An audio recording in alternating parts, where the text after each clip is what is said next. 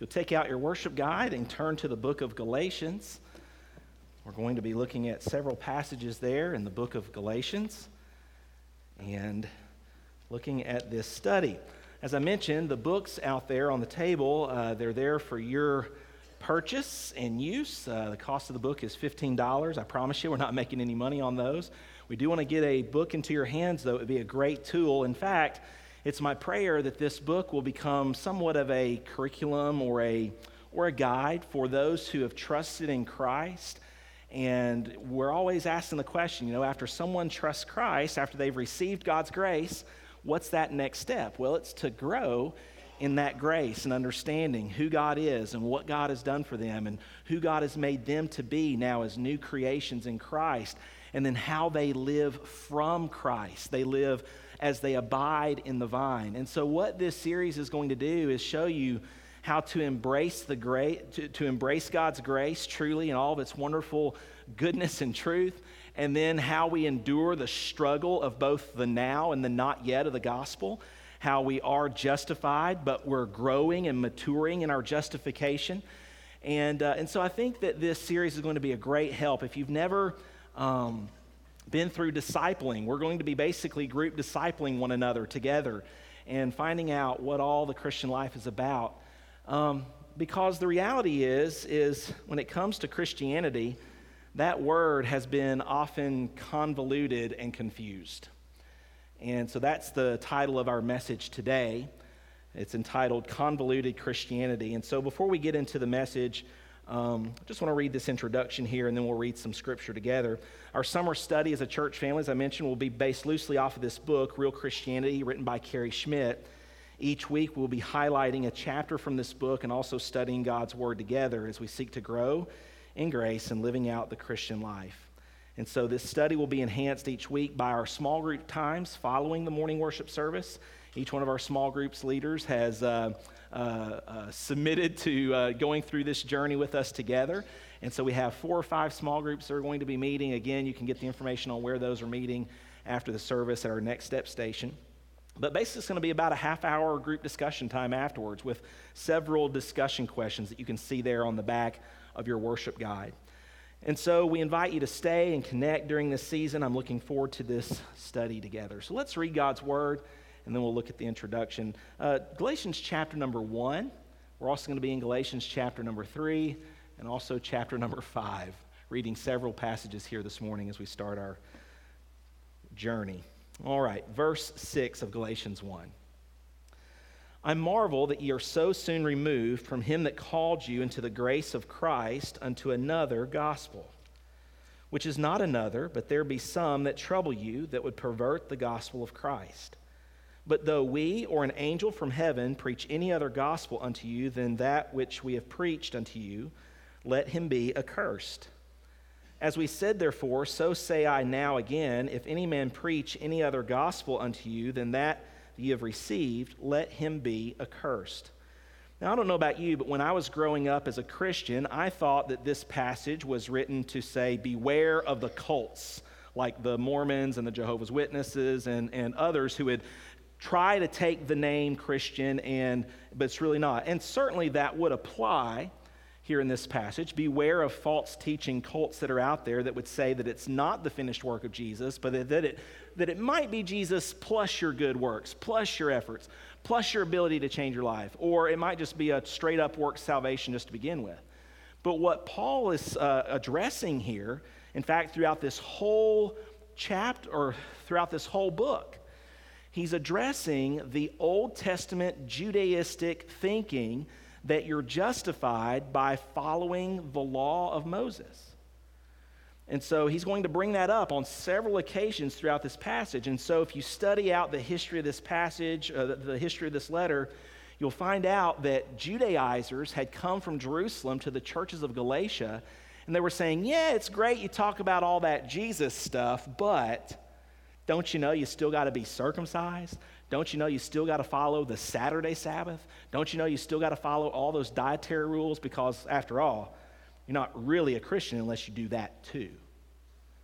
That's what Paul's addressing, and he's saying, Beware Do not pervert and twist the gospel of Christ. So keep that in mind as we turn over now to Galatians 3, verses 1 through 3. And we're going to come back and touch some other things here. I have a lot to get through today, but just want to point out some things to you. Galatians 3, verses 1 through 3. He says, O foolish Galatians, who has bewitched you? Who has deceived you? Who has confused you? That you should not obey the truth, before whose eyes Jesus Christ hath been evidently set forth and crucified among you.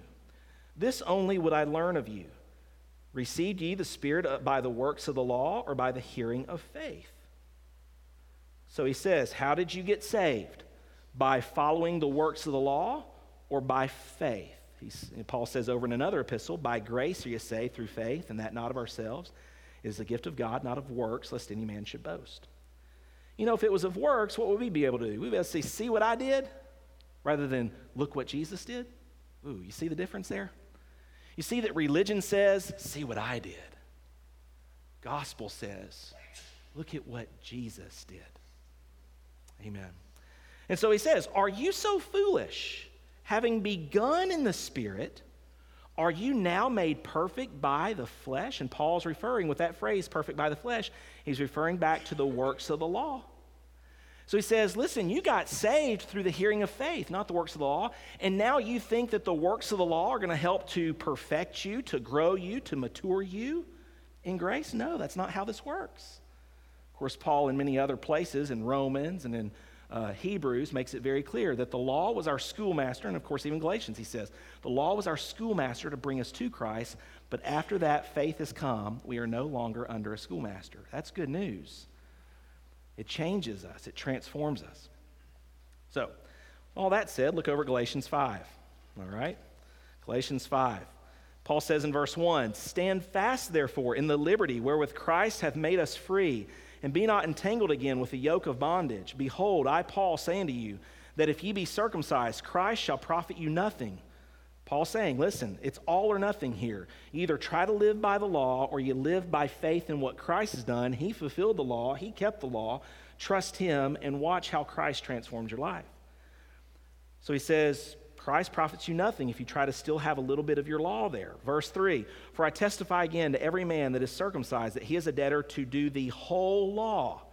You see, the Judaizers were trying to have, you know, choose your own buffet of laws but they weren't willing to follow the other ones. And so Paul reminds them, and he, he's really alluding to James 2, verse 10, where James says, He that keeps the whole law and yet offends in one point, he's guilty of what? He's guilty of all. So he says, Christ has become of no effect unto you. Whosoever of you are justified by the law, ye are fallen from grace. For we, through the Spirit, wait for the hope of righteousness by faith. For in Christ Jesus neither circumcision availeth anything, nor uncircumcision, but faith which worketh by love. Oh, I love that because Paul says in another epistle in Romans that love is the fulfilling of the law. Of course, if you love your neighbor, you're not going to steal from him, commit adultery against his spouse. You're not going to um, um, lie to him, murder him. Of course, love is the fulfilling of the law. Ye did run well. Who did hinder you that you should not obey the truth? So these believers, these young believers, were being deceived and confused. Christianity was becoming convoluted because of this false teaching that had crept into the churches of Galatia. Verse 8 This persuasion come not, comes not of him that calls you. Paul saying this is not from God. And then he says, A little leaven leaveneth the whole lump. And clearly, the context, Paul is saying that the leaven here is the law, that the law ruins the whole thing. It's either of works or it's by faith. It can't be by both. Father, I pray you'd help us as we take these passages that we've looked at this morning and as we talk about this first chapter of this book. Father, thank you that this book is really uh, pulled straight from your word, and ultimately it leads us to who you are. And it leads us to seeing what you say there in the book of Jeremiah that you are a God who has loved us with an everlasting love and with loving kindness you have drawn us. Certainly, you have drawn the nation of Israel, and you continue to do that. You will keep your promises to the nation and to the remnant who truly places their faith in you. And but Father, also because we're that wild olive branch grafted in, we're the church, we can also say that you've drawn us with loving kindness. In fact, you so loved the world that you gave your only begotten Son. Father, help us today as we look at this topic of confusing, convoluted Christianity. Help us to grow in our understanding of what a Christian truly is and how we can best represent Christianity to a lost and dying world. We pray these things in Jesus' name. Amen. Every year, over 16.5 million people fall victim to identity theft. Has anyone in here ever fallen victim to identity theft? Raise your hand if you have. Wow, you are blessed. Okay, Andrew has, Sarah has, all right. Um, raise your hand if you know someone who's fallen victim to identity theft, all right, maybe a few more. 16 and a half million people, that's, that, that's a lot. Um, why is identity theft so powerful and destructive? Because often it, it happens underneath our radar unless we have Lifelock. So I'm not going to make a shameless plug for an identity theft prevention here, but but you know it's only $9.99 a month $9.99 and they monitor your credit. Maybe some of you already have that now on your insurance. I know that more insurances are starting to offer that. Some banks are doing that. How many of you have ever gotten an alert that someone was trying to steal your identity? Raise your hand yeah, how many of you were thankful for that? Amen. Uh, wow. Um, and so, yes, why is this so destructive? Because a lot of times it happens underneath our radar without our knowledge, and for many weeks or months, people run up bills in our name, and then we're left holding the bag. Well, there's an introduction in the chapter of this book. In 2001, a 20 year old named Jerry Phillips hijacked the name of a Connecticut salesman named John Harrison. He opened and maxed out charge accounts with Lowe's, Home Depot, Sears, and other. I guess he needed to buy a lot of tools and lawnmowers. I don't know. Um, he bought two new cars. He bought two new motorcycles. Hopefully, they were Harleys. And just and in just four months, Harrison had over two hundred and sixty-five thousand dollars charged against his name. Ugh. How, how, I mean, how would you feel if you woke up one day and, and, and got online, you know, and looked at your credit and you're like, what? Come again? $265,000? Now, of course, um, of course, this man wasn't, uh, of course, John Harrison wasn't guilty of doing this. This guy, Jerry, had stole his identity. But Harrison then invested over 2,000 hours of his personal time and thousands of dollars in legal fees to convince authorities that he didn't make those purchases. After a lengthy investigation, police finally arrested Phillips for the crime, but sadly, four years later, Harrison was still strapped with over 140 grand of bills that he was having to pay. Similarly, Christianity has had an identity theft. The name Christian has been so muddied, confused, convoluted, hijacked. Millions of people view the term through a phony lens or a completely skewed perspective. And sadly, guys, because of this confusion and distortion, many unbelievers never give serious investigation to the truths of Christianity, and many believers live their lives with false assumptions and failed expectations to what Christianity is all about. In fact, you might be here this morning and you might say, you know, I'm not a believer. I'm a skeptic. I, I, don't, I don't know Christ. This is the first time I've been in church in a while.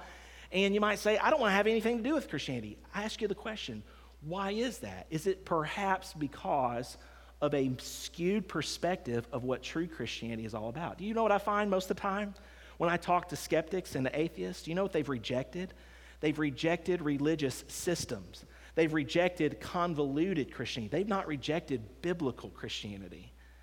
And so today, if you don't know Christ, please listen closely because unfortunately, a lot of Christian institutions have confused this, and we don't want to add to that confusion. We want to be a part of the solution and bring clarity to what the gospel is, to who God is, to how we can have a relationship with Him. So today, we study in a general way Paul's letter here to the churches of Galatia, and we examine three culprits that have contributed to the confusion of Christianity. So, culprit number one is religion.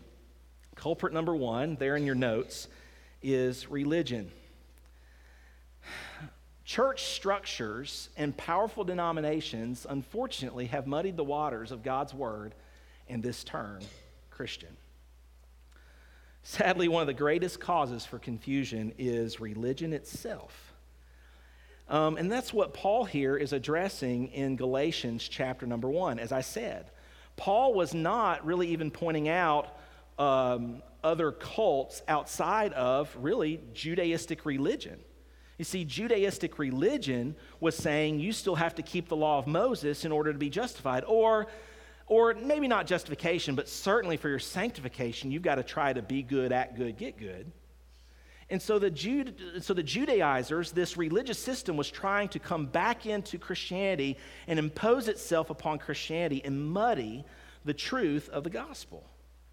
And so many of us grew up in, in a religious structure that was oppressive and confusing. Many of us probably were raised to believe that the Bible was not something that was really understandable or relevant to our daily life. You know, only the holy man behind the sacred desk could interpret it. You know, that, that's how religion was, for th- even in Christian religion, for thousands of years. There was only a certain group of people who could even read the Bible, let alone understand it. And so those systems were propped up to keep people in the dark, literally the dark ages. And so the first culprit to this confusion of Christianity, number one, is religion itself. Religion itself. People were taught that the Bible could not be understood or that the Bible was not relevant for their life. People were taught that God was only approachable through a priest or some dead saint or some spiritual guru. How many of you like those? Uh, well, not like them in a like like way, but how many of you have ever seen those spiritual gurus that come on late night TV on the Christian network? Yeah, yeah, yeah, the spiritual gurus. And you can't get your special anointing unless you get them to bless a holy hanky for the low, low price of $999. But anyway, trying to be careful here. Um, so the spiritual gurus, right? And so, listen, some of us, uh, and this is important for us to examine because we, perhaps some of us grew up in a system where Jesus was talked about. Yeah, Jesus was a good moral teacher. He was God, but, but, but they really weren't taught about the clarity of what Jesus did for them, that Jesus really did pay for all of their sin, not just some of it, not just the sins of their past. No, Jesus died for all trespasses, all sin. And so they were taught that Jesus might have not really paid for all their sin, or they were taught that keeping laws and traditions was the way to eternal salvation. Or, yes, the law might not have been needful for salvation, but it was certainly needed to grow closer to God.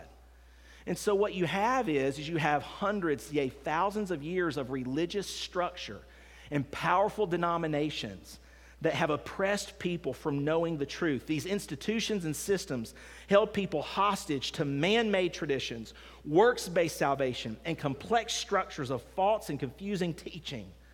And almost none of that, when you actually read the Bible, can be found as a part of Jesus' teaching. Amazing, isn't it? In fact, the Pharisees themselves confronted Jesus about breaking their traditions. If you really read the Gospels, Matthew through John, you'll find out that Jesus wasn't about being held hostage to man's traditions. He was all about fulfilling his Father's business, the plan of redemption, the truth of the gospel.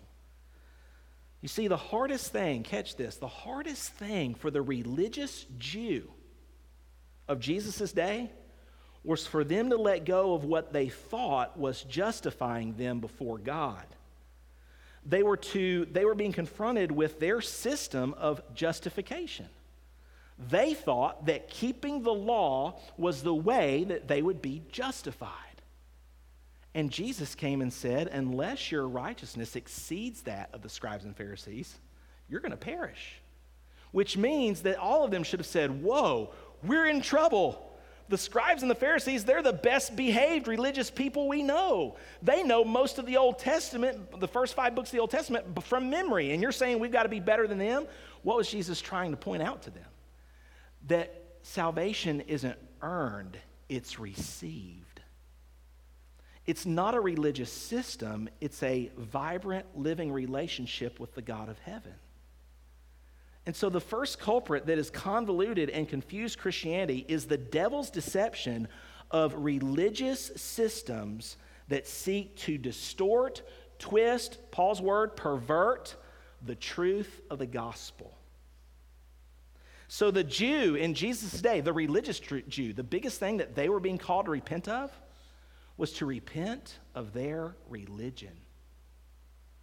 In fact, do you realize the people who readily received Jesus the easiest were the tax collectors, the prostitutes, the cheats, the sinners? You people, do you realize the people who murdered Jesus were the religious ones? The ones who thought that their self righteousness would earn them standing with God. So perhaps this morning, the greatest thing God is calling you to repent of this morning is to repent of religion to repent of what you think in your efforts will justify you before God. This is exactly what Paul had to do. Turn with me quickly to Philippians chapter number three. I want you to see this passage of Scripture. Philippians chapter number three. We're going to just read a few verses, verses four through nine of Philippians 3. This was Paul. Paul was in the religious system. He had grown up in the religious system. He had gone to the religious schools. He had been taught underneath the religious spiritual gurus of his day, the top, Gamaliel. And Paul was a religious zealot. He was killing Christians in the name of his religion. Look at what it says in Philippians 3, verse 4 though I might also have confidence in the flesh, meaning confidence in the efforts that he lived in the law. He talks about that up in the verses before this. If any man thinketh that he have whereof he might trust in the flesh, I more. Then he lists all the laws that he followed circumcised the eighth day of the stock of Israel, the tribe of Benjamin, and Hebrew of the Hebrews, as touching the law of Pharisee, concerning zeal, persecuting the church, touching the righteousness which is in the law blameless? Paul had the system, but he did not have the Savior. Let me say that again. Paul had the system, but he did not have the Savior. Paul had the law, but he didn't have the life.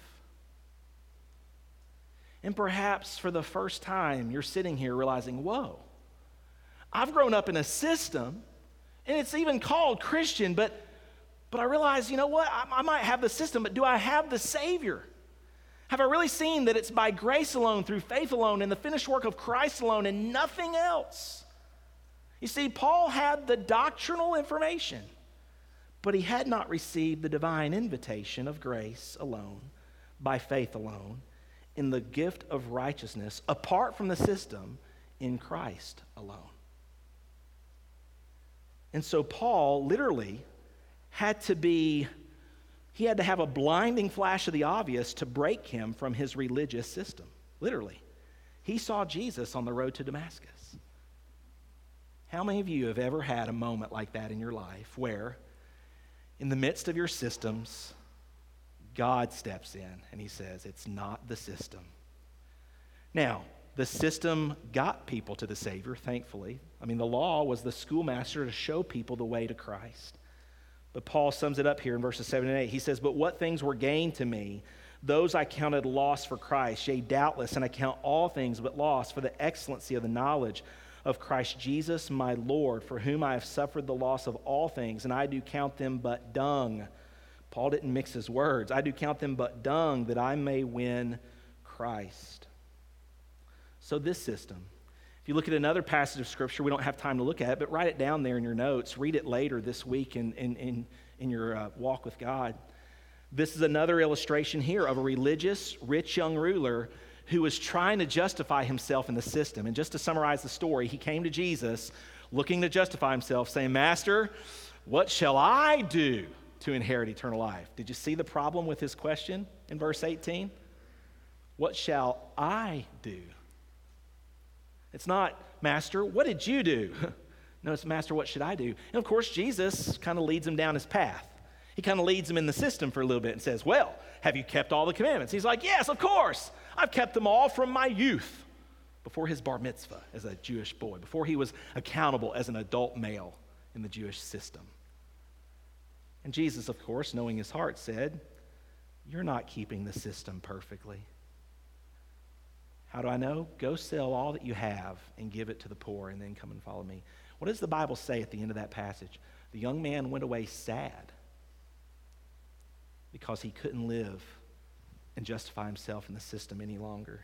He couldn't play the games that he had been playing with God. Do you see how religion itself had blinded this rich young ruler to his true condition before God? In fact, Do you realize that as you study the word religion in the New Testament, there's only one time where it's mentioned in a positive light, and that's in the book of James, chapter number one?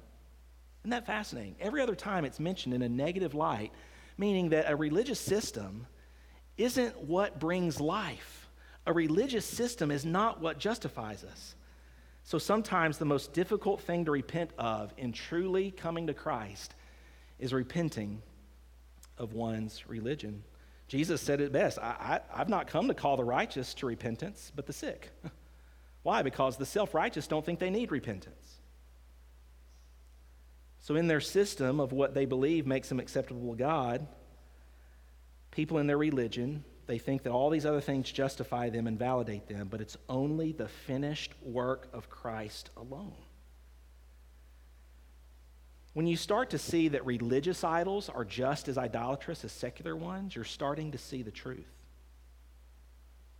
We love to talk about all of our secular idols, but I hear very little discussion about religious idols. Wow. And so when we have our eyes open and say, you know what? It's not about a religious system, because a religious system is the devil's attempt to confuse the good news of the gospel. He's always tried to do that. He always continues. See, what religion says is here's the steps you can take to get up to God, on the tippy toes. You know what the gospel says? Here's how God descended. Here's how God came down to rescue you because you couldn't even get the first step right. Religious idols are just as dangerous just as idolatrous as secular ones. Many of us, if we're honest, have fallen victim to religious systems that have confused and clouded our understanding of the gospel. And so today, the first culprit we see that is confused and convoluted true biblical Christianity are religious systems, religion itself. Number two, though, another thing that has clouded and confused the gospel is Christianity itself. Christianity itself. Turn back to Galatians chapter 2 for just a moment. Galatians chapter 2. So, Paul is laying out here in the book of Galatians how the old religious system of Judaistic religion is not compatible with biblical Christianity. It was a great thing that brought the Jews to Christ. Um, Galatians 4 says, But in the fullness of, t- of, of the time, God sent forth his Son, made of a woman, made under the law, to redeem them that were under the law, that we might receive the adoption of sons. So that's there. So Paul's addressing this issue of religion and how it confuses Christianity. But then, number two, he's going to address Christianity itself. Look at chapter 2, verses 11 through, we won't read all these, but 11 through 21 is the passage I want you to see here. And um, sadly, those who claim to know and follow Jesus are often his worst representatives. Isn't that true? Uh, Mahatma Gandhi said, not that I'm a Gandhi follower, but this is true. I'd be a Christian if it were not for the other Christians. That's sad. What, a, what an indictment on the testimony of Christianity at large in the world today. But here in this passage, we see a Christian who was misrepresenting Christianity, and it's Peter. Look at verse 11. But when Peter was come to Antioch, I withstood him to the face because he was to be blamed. What was Peter doing? Why did Paul have to confront Peter. Verse 12 For before that, certain came from James. Now, James was the leader of the church at Jerusalem. James was the half brother of Jesus. He, he certainly had the Jewish background. All these men were Jewish in their upbringing, in their culture, and in their religion. But before that came from James, he did eat with the Gentiles. But when they were come, so there's this group of men that came from Jerusalem who were Jewish, but yet they had trusted Christ, but still, again, we're, we're, we're dealing with a transition period in church history in the, in, in, in the major revelation of God and, and the finished work of Christ in the new covenant. And it says that this group came, but when they were come and they were there in Antioch with Peter and the other Gentiles, Peter withdrew himself and separated himself, fearing them which were of the circumcision. And other Jews divided, dissembled likewise with him, insomuch that Barnabas, you know, good old Barnabas, the one who could see good in everybody, the son of encouragement, even Barnabas was disassociating himself from those filthy Gentiles.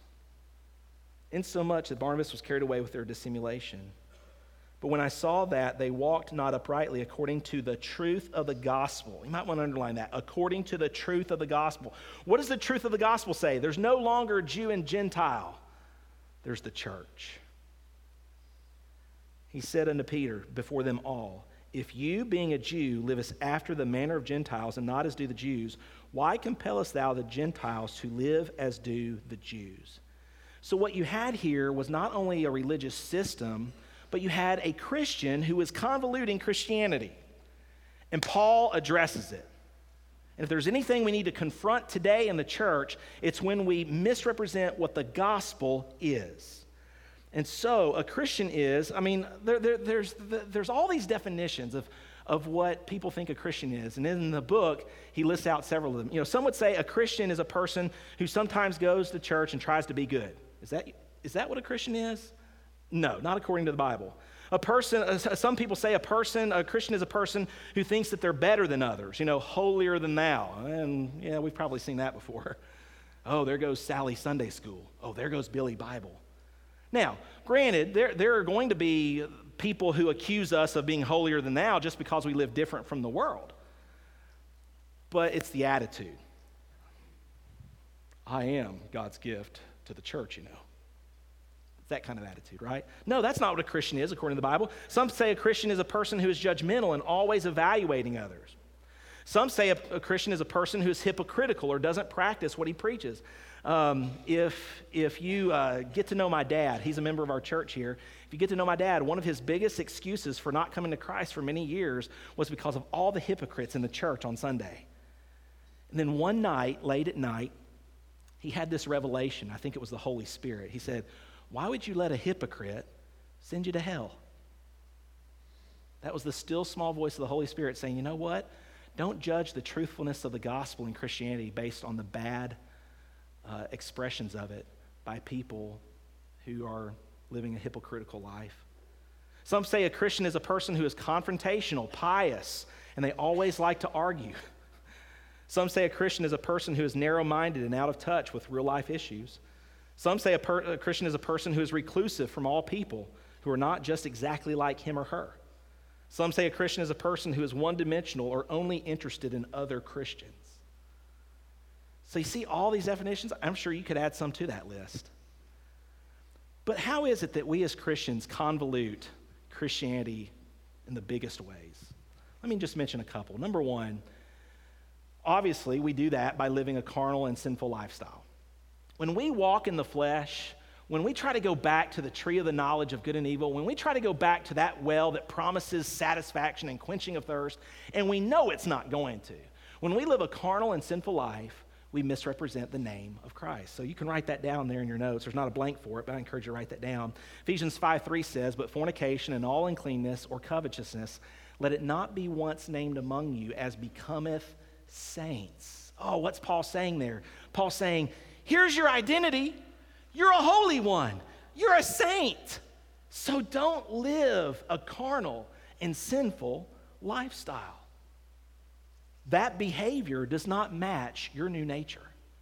Those clothes don't fit any longer. That's literally the, the picture he's, he's drawing here in chapter 4 and 5 of Ephesians. He's saying, listen, put on the new man. Why? Because you are new on the inside.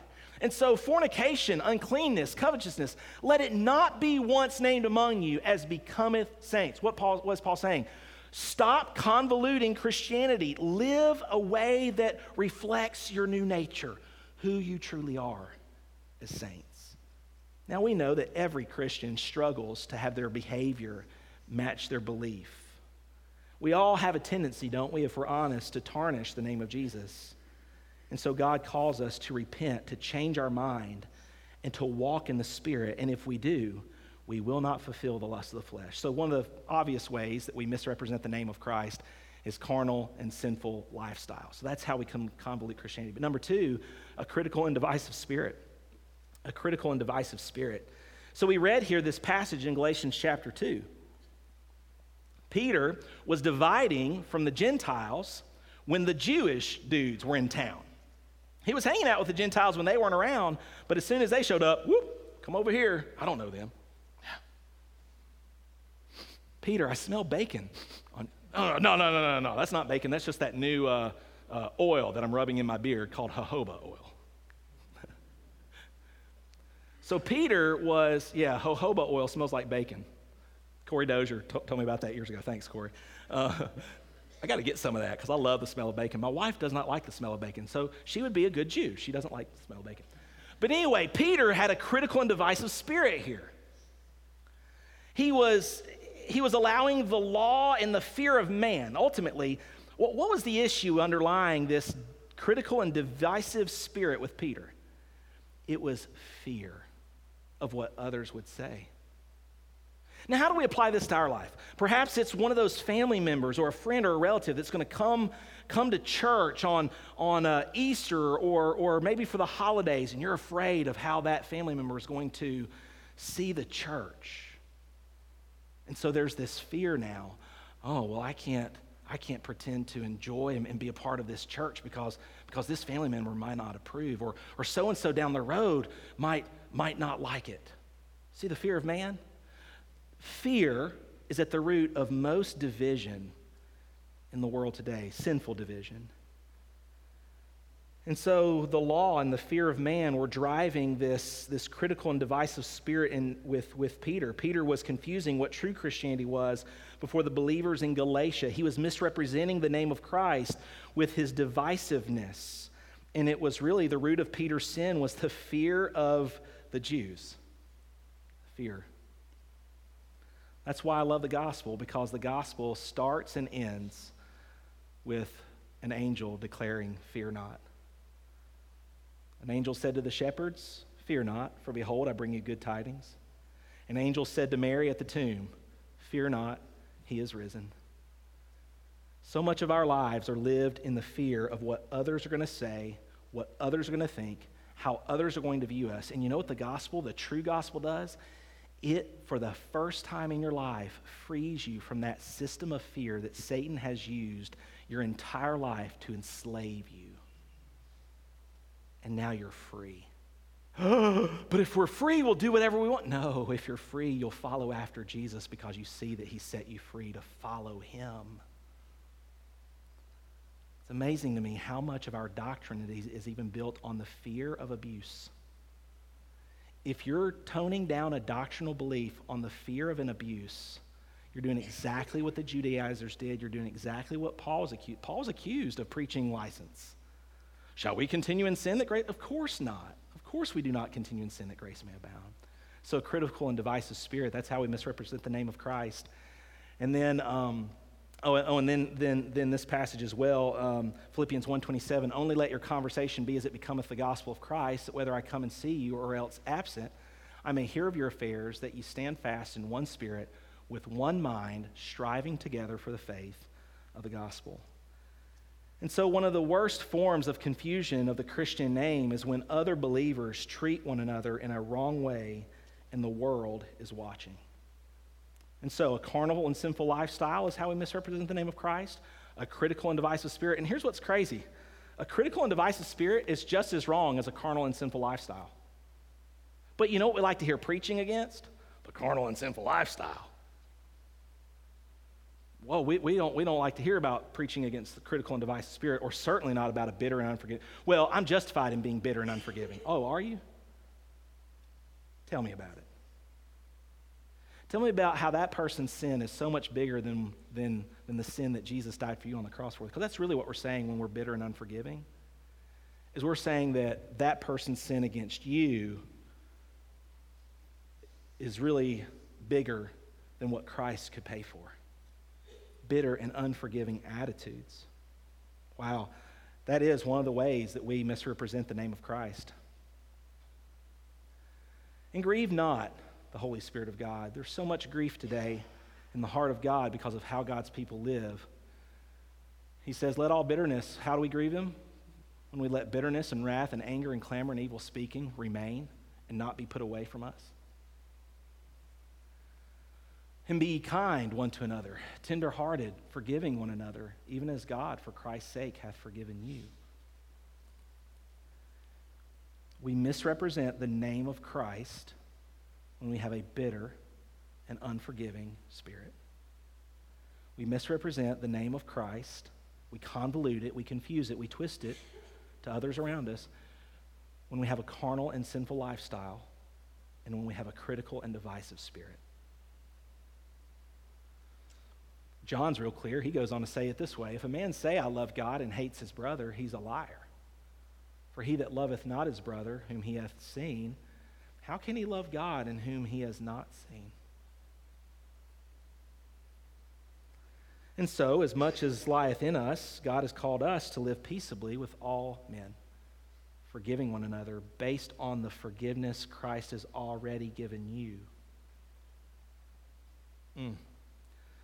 So, what confuses Christianity? Religion itself. Paul addresses that here in the book of Galatians with the Judaistic religion trying to come in and distort and twist the gospel. Culprit number two what confuses religion or what confuses Christianity? Christianity itself. But then, number three, we know that also the culture brings confusion to the name, to Christianity. Christian caricatures are plentiful, they're a dime a dozen today.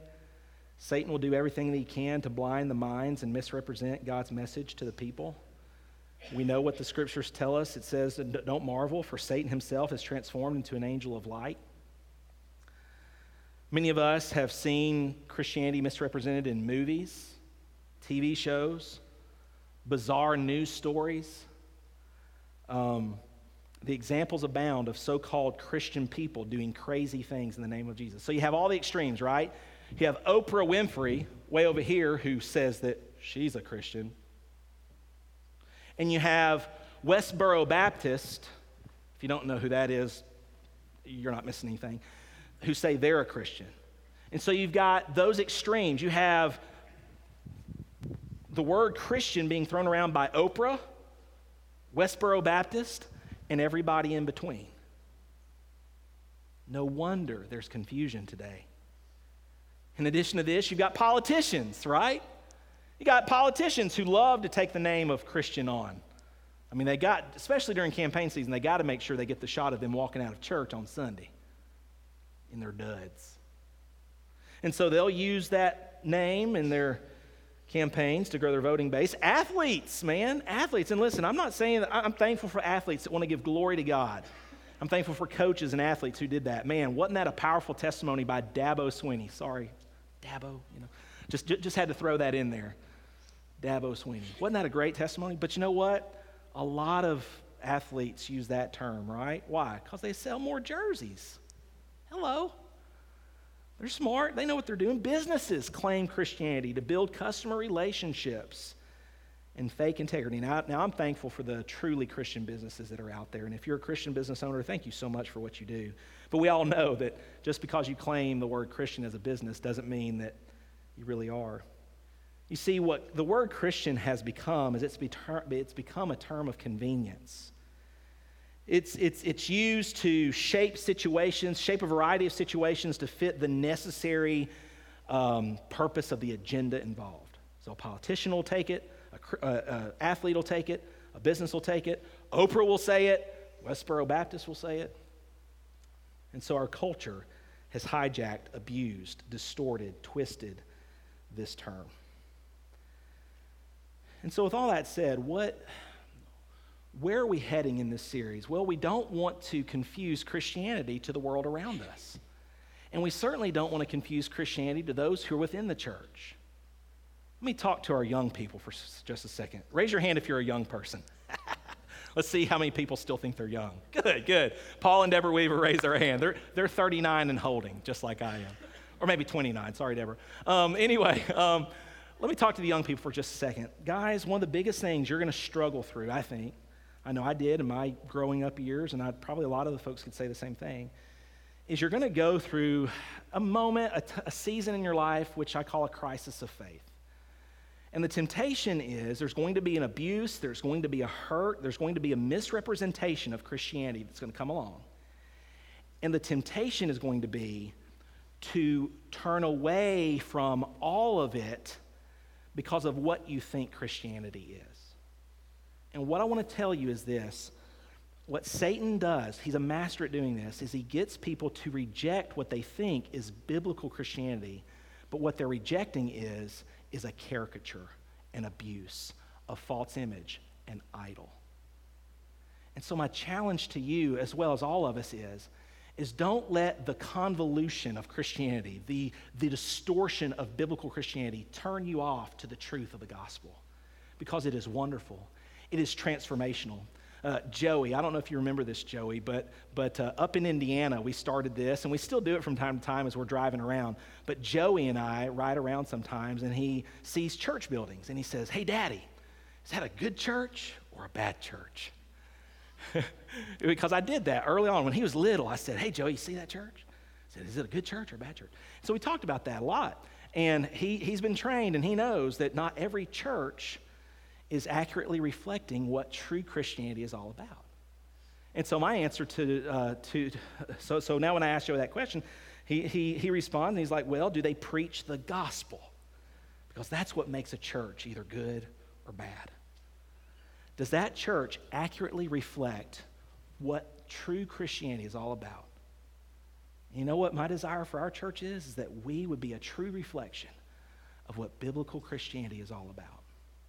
And so, with that said, I want to end with this verse.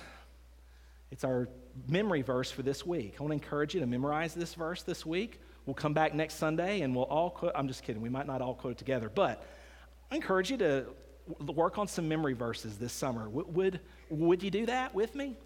I love this verse. The Lord hath appeared of old unto me, saying, Yea, I have loved thee with an everlasting love.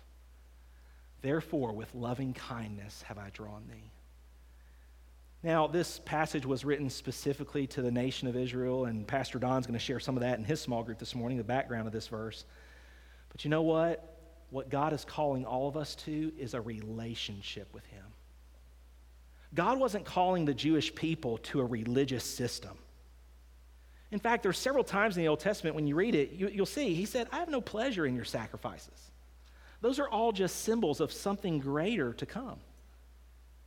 And so God is drawing us to a loving relationship with Him.